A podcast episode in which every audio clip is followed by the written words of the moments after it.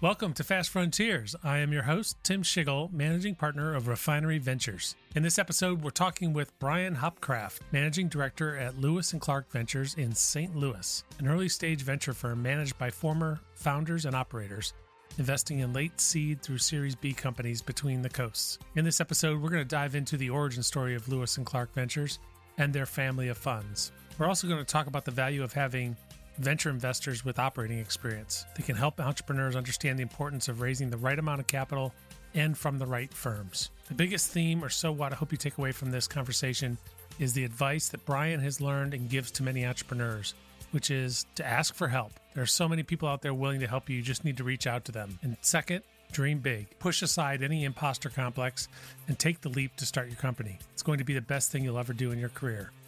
Please enjoy my conversation with Brian Hopcraft.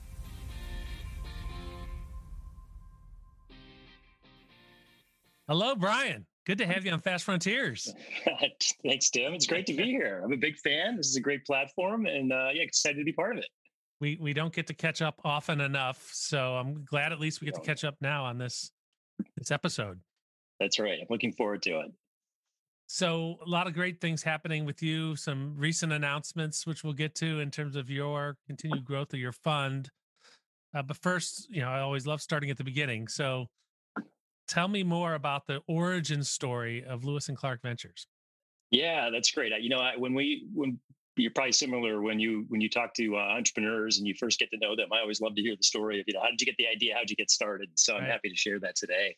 Yeah, I guess I had been a uh, prior to being in venture, um, I'd been an operator and entrepreneur of early stage tech companies. You know, I was lucky enough to join a software company where I had a friend who worked in 1992 or something like that and really fell in love with the industry and never left. The origins of lewis and clark is i had met my founding partner co-partner tom hillman.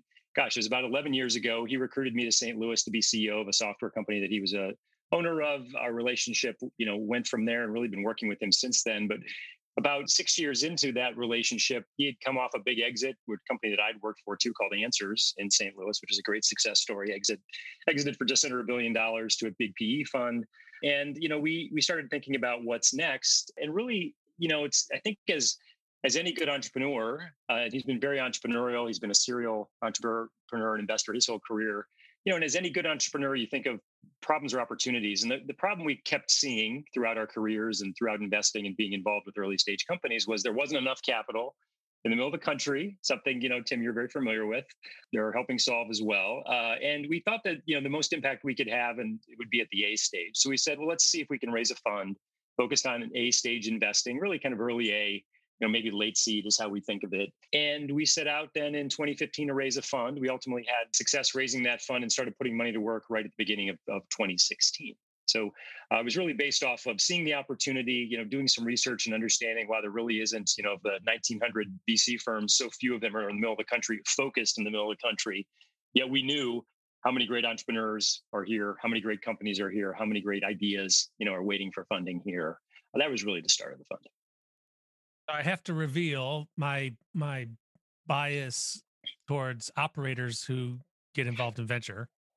And, All right, I like that. And particularly like in the Midwest, or outside Silicon Valley, because you have to understand kind of how the game is played. But you learned both with the with the companies you were involved with before Lewis and Clark, that right. early stage, but also the private equity stage. Like, right. What are some of the top things you learned from that experience?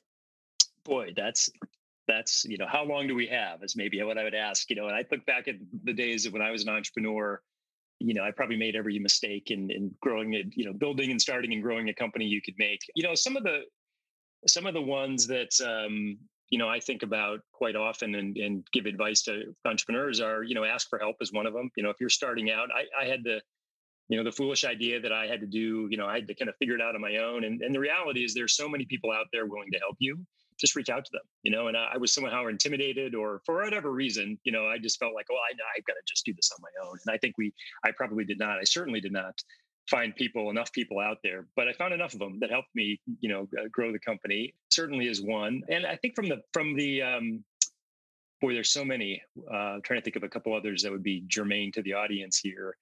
You know, I think it's dream dream big you know, you're going to have.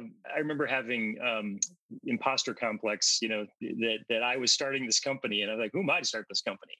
And I, I uh, through my process of fundraising, I had um, remember one meeting where I was meeting with the guy who used to run Burger King, and this was a the CEO of Burger King or former CEO, and very easy guy to talk to. And he, in this conversation, started talking about how he had imposter complex, and this is somebody who had such a storied career and you know great success and he was had great success as the ceo of burger king and i remember thinking like you have imposter complex like i can't even believe i'm sitting here talking to you and that i even wanted to you know start this company. And i think i think it was acknowledging that we all have that fear we have to get over it and learn to manage it and deal with it and it really kind of never goes away in some ways and so when i talk to people who have an idea about a company it's like hey take the leap. It'll be the best it's going to be the best thing you'll ever do in your career. You have no idea where it's going to go how successful or not but either way it's going to be a, a pivotal moment in your life take the leap. That is a very good one. It, it and it I've been through that myself and it it ties back to the first one and I remember when I've had those thoughts in the past like uh, it's actually by reaching out and talking to other people and investors mm. and you That's start right. getting feedback and saying, "You know what? Who who am I?" On the other hand, I haven't talked to anybody who said anybody has solved this problem. right? right? So That's if right. not me, who? Right. right. That, that's the, exactly. me, that was the best part of like emphasizing and encouraging me was, well, nobody else has had this. Has well, had that's right. Exactly. Exactly. And so why not you? I think that's that's right. Everybody has to, to deal with their own insecurities and their fears. And I think that's just one fear that, you know, as an entrepreneur, as you know, you and you're going, you don't know what obstacles are you're going to find, but there will be obstacles. And any good entrepreneur just says, I don't know what it's going to be, but when they when they happen, I'll deal with it. I'll figure it out, and we'll we'll get past it some way or another. And I think that that perseverance is probably another lesson where I look back at my company and there are so many things that happened. And I, sometimes I just think about, gosh, I think I was just, you know, I was not going to give up. And that, that was, you know, got me through those really dark stages where how am I going to make mm-hmm. payroll next, you know, next Friday or whatever it might be. And figure those things out, you know, it manages to work itself out one way or another. Which challenges do you think are specific and unique to your stage of investing, that series A or the, the after the seed round? Oh, that's well, that's a, an interesting one. Well, I think you know, going back to the, the beginning of your question and and uh, you know your bias toward uh, investors with operating experience. I think you know we share that bias because we've been in that seat, and I think we, you know, uh, I think there's a mentality that is that perseverance and just kind of you're going to figure it out. And so I think when we, you know, we're investing at the A stage, companies have revenue, they have customers. It's early, you know, but and I think that the uh, the challenges are, you know, probably just keeping your foot, you know, uh, keeping focused, persevering, you know, leveraging your network, asking for advice. You know, I think the best the best CEOs that we work with are you know upfront and uh, about the challenges and they don't just try to sugarcoat everything and how what was different about the challenges when you got involved with private equity fund yeah, that, that's uh, so through acquisitions. You know, I found myself working with uh, companies that were backed by uh, by Vista Equity Partners, um, and that was a. I learned so much from them. The challenges are, you know, it's a very different world when you're you're a, a, much later stage company. But I think what probably what I learned the most from Vista at least was you know they have standard operating procedures or they have you know kind of loose plays for things scenarios that happen on you know on the field. It's probably a, kind of a weak analogy there, but um, and I think it was you know thinking through all the things that potentially could happen and how how you're going to uh, you know address those. So there was a you know there's a planning element to it. There was uh, some standard things that they felt any any software as a service business needs to do regard price regarding pricing how you how you would implement a customer success program you know things like that that i that i took away and said okay this is really interesting to watch how a much bigger entity you know builds a company and takes them from that a pretty later stage to a much further later stage how you you know rationalize uh, bolt-on investments and um, how you think about talent i think was an interesting one. You know they're always thinking two or three you know uh, turns over the horizon as far as who you're going to need you know when are you going to need to top grade. That focus on talent from the beginning was, was was really interesting and certainly applies to venture as you know. I mean you know when we invest it's early and there's 10 20 people in the company and the company looks very different a year or two down the line that talent and planning for talent and thinking about that is important. Well, and it seems like the early stages entrepreneurs think that the the capital is the hardest part, right? And when you get to the private equity stage, you that's realize right. capital is not our problem; it's talent. No. Talent is the constraining talent. factor. Sure is. Yeah, that's right. And so, does that help you? Do you find that that's helped you then? To, to see what it so. looks like then, and then come back to the early stage and say, okay, I know what I need to aim for now.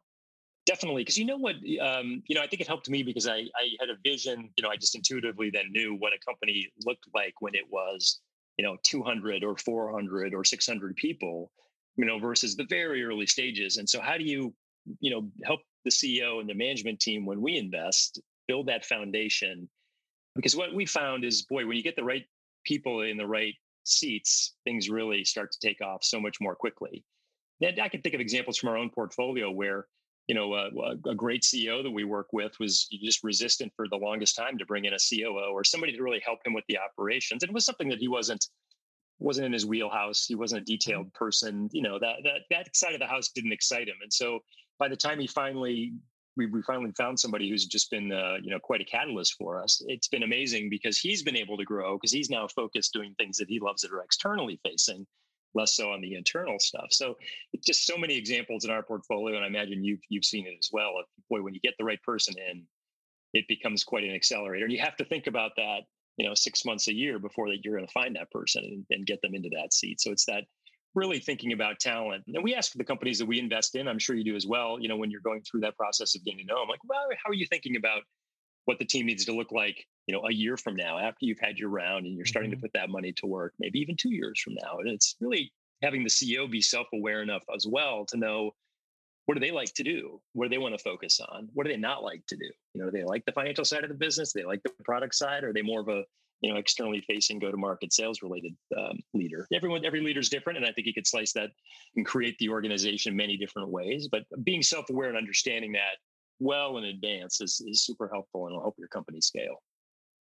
So, what advice would you give to entrepreneurs in terms of finding finding investors at that Series A stage? Well, let's see. I I, I think you know, can part of back to what I said maybe earlier around, you know, never being afraid to just reach out to people. Like it's certainly, um, you, you know, try to do some research on the funds that have partners in those funds that you think you might like to work with you know getting to know those those folks or just understanding you know what are they known for? What do they specialize in? What are some of the companies they've backed? Do i know any of them um, i think ceos oftentimes probably don't do as much research on the maybe on the venture fund or the partners that'll be working with them. You know, again, you said a minute ago, it's like, hey, we've got the capital, great. Now let's let's go. It's like, well, you know, this is a relationship that's going to last years and years, and this is a, a, very important relationship in the life of your company and for you, the CEO and the management team. So, you know, spend the time to do all the diligence on the personnel side that we're doing on you. I think is a you know is is one that I would say is a big the big thing that oftentimes companies don't do enough of. Yeah, it's hard for the, some entrepreneurs to make that shift where they're they're they're like asking trying to raise money and think no that money's another service provider. That's right.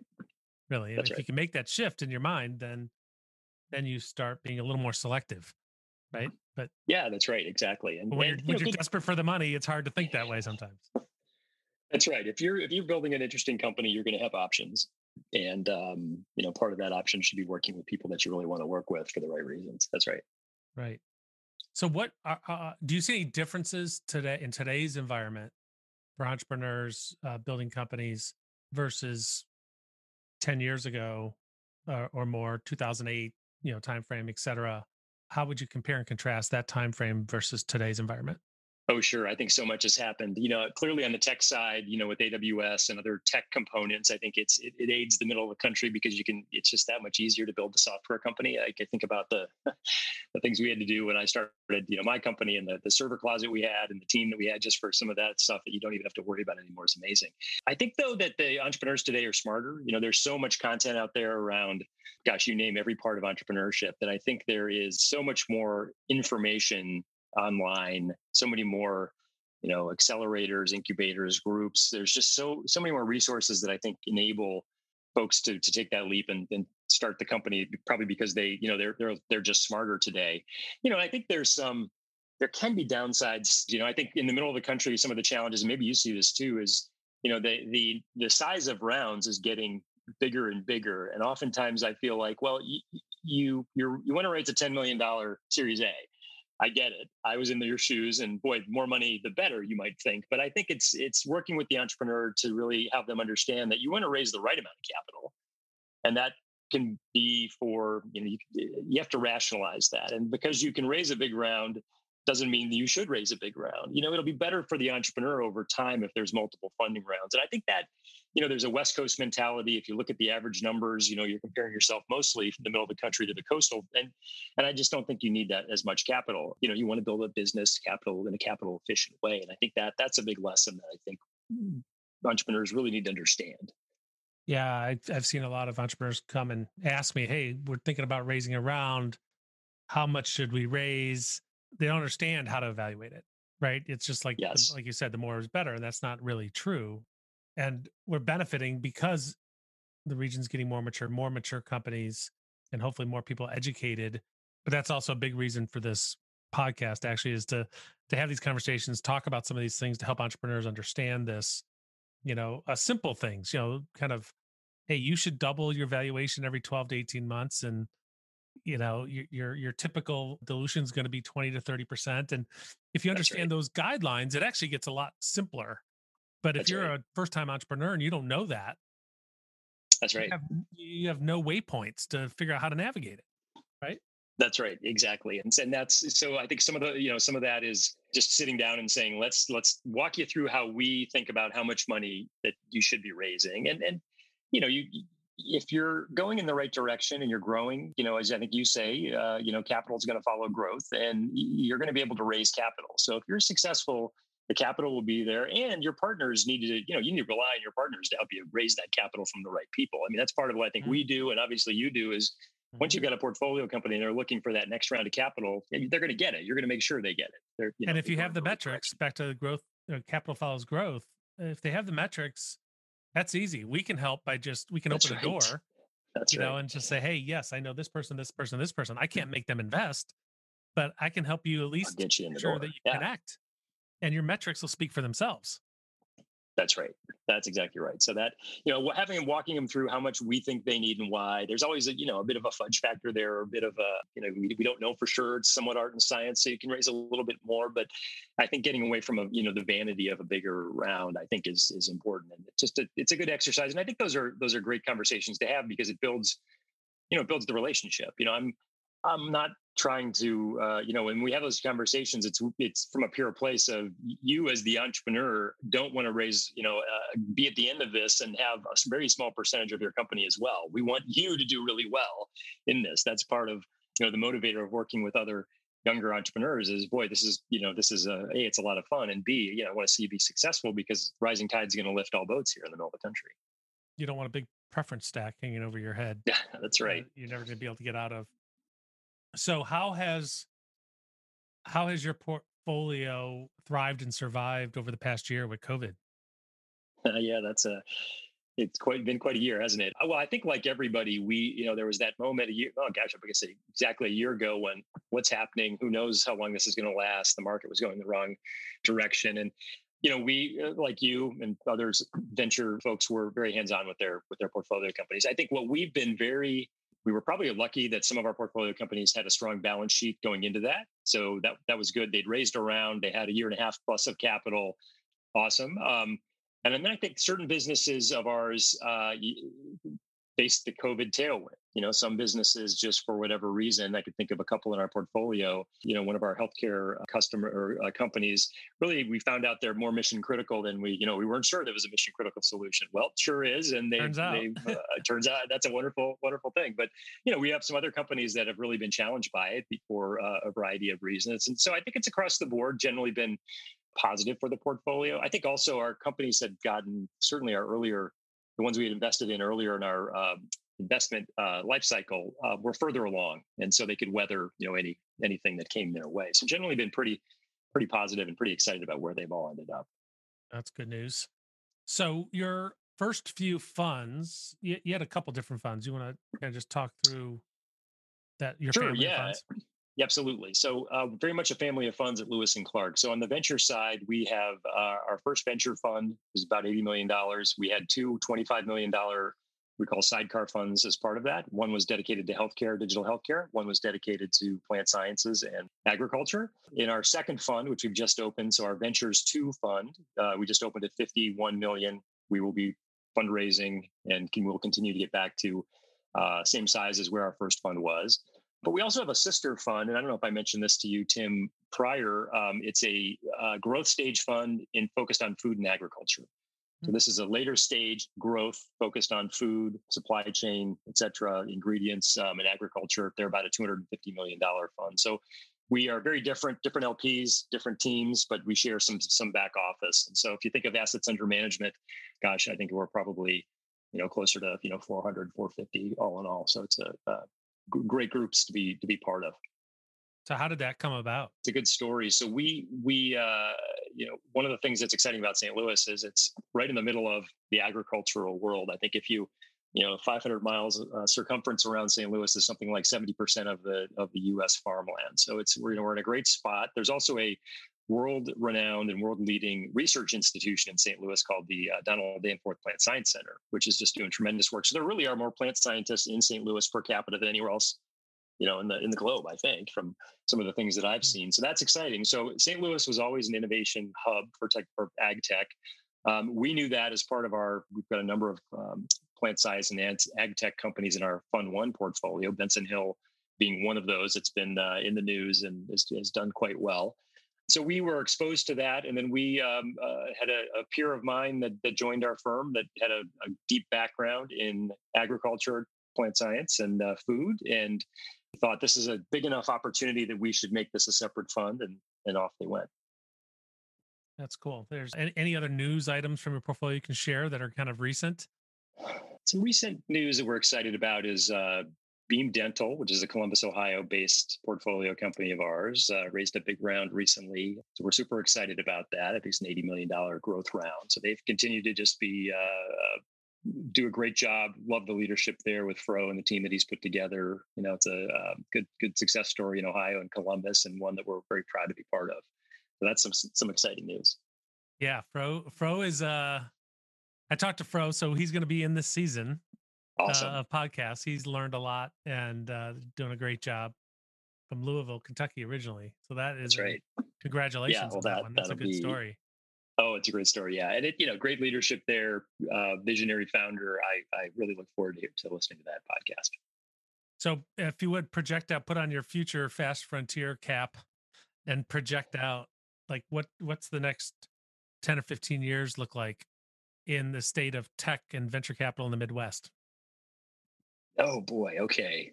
Love to do that you know, the premise of our fund, as I mentioned before, was really not enough capital in the middle of the country. And I think that's changing, but I think it's changing slowly. And I think it's going to take a while for the middle of the country to gain parity with the coast. But so I think, you know, we're going to have, but we'll have more and more venture funds. I mean, you see this this happening. You know, Lewis and Clark didn't exist six years ago. You know, now we've got you know multiple multiple family of funds and different you know segments, and you know we think we're helping make a difference. Um, and I think you're going to see more and more of that. You know, what you see and what you've been involved with in Cincinnati. I, you know, it's it's so fun to see these ecosystems evolve and when they have a success story you know a big exit and how that starts to turn the flywheel just a little bit faster and so i think you're going to see that continuing in cities like indianapolis where it's happening columbus you know cincinnati um, st louis where you can just see the momentum is increasing and i think that's going to continue i you know i really am such a big believer in that innovation is is is anywhere and everywhere. You know, I don't know if you ever heard the story of sliced bread, but it's an interesting one, and I think it tells